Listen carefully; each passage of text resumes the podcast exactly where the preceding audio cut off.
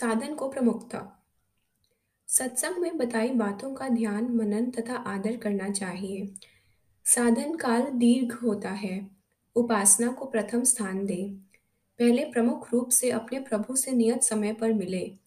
बाद में मित्र से यदि मिलना हो तो मिले। उपासना प्रथम, बाद में मिलन। अन्य वस्तु गौण समझो। साधक के घर दैवी शक्ति आती है। यदि उसका आदर न किया तो भविष्य में कृपा रुक जाती है। प्रतिज्ञा में जहाँ तक का शब्द हानिकारक है, यह प्रतिबंध नहीं चाहिए। साधना अवश्य करूँगा, मृत्यु पर्यंत नहीं छोड़ूँगा। ऐसा वचन देना चाहिए। वचन देने पर वचन का पालन होना चाहिए। यह दुर्लभ मनुष्य जन्म पाकर काल को जीतना है। साधना को सर्वश्रेष्ठ मानना चाहिए। जो सब काज तज कर पहले साधना करे, वह श्रेष्ठ अधिकारी है। निरंतर साधन करना चाहिए। ऋतु अनुसार ध्यान का समय बदला जा सकता है। जो विशेषता चाहते हैं, उन्हें विशेष समय देना चाहिए। जो विद्यार्थी विशेष नंबरों से पास होना चाहते हैं, उसे अधिक परिश्रम करना पड़ता है।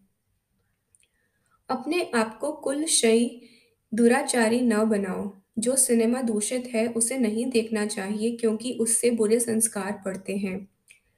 कर्महीन व्यक्ति ही आलोचना करते हैं। उनकी आलोचना उचित नहीं। छैल छबीले न बनो। खान पान सब अपनी स्थिति के अनुसार बनाओ। नियम को पालने की चेष्टा करो। जब तक ऐसी भावना न हो तो अच्छा नहीं है। संसारी वस्तु के लिए हट करते हो, भजन के लिए क्यों नहीं?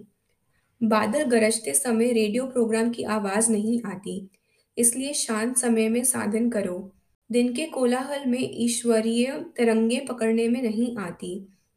आदर पूर्वक भगवान का सामीप्य अनुभव करते हुए उपासना करनी चाहिए।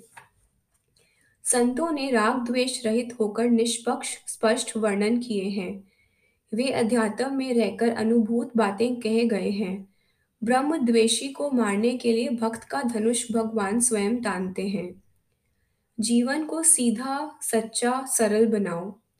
बड़े भाव से, श्रद्धा से नाम की उपासना करो। आसन चौकी बिछाकर रखो।